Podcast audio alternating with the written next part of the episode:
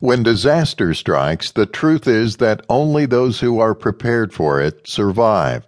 Mother Nature is a force that cannot be curbed by any man made invention or technology, and she has the power to decimate everything in her path. In that moment, the calmer and more decisive you can be, the better the odds of your survival. For most people, panic is the first emotion they feel when face to face with disaster.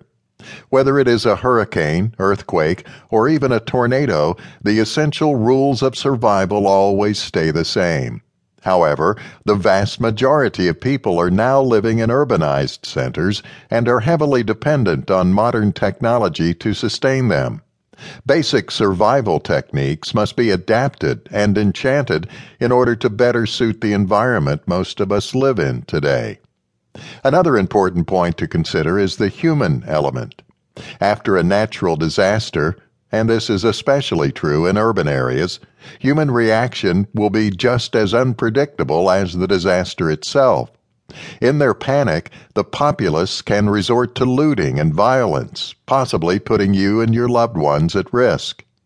In modern day society, not only will you have to protect yourself from the forces of nature, but also from the forces of your fellow man.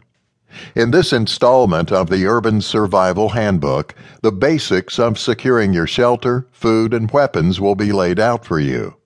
All three of these are quintessential elements of survival, and you must act quickly in the wake of an event to secure all of them.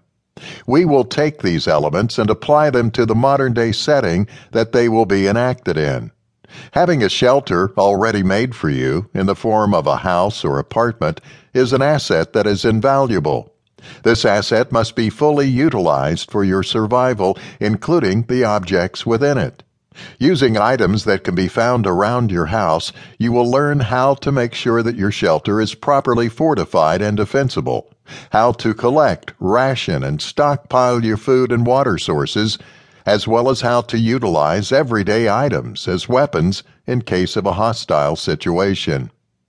After this first primer, you will understand the key components and groundwork of what you need to do in order for you and your loved ones to survive any disaster.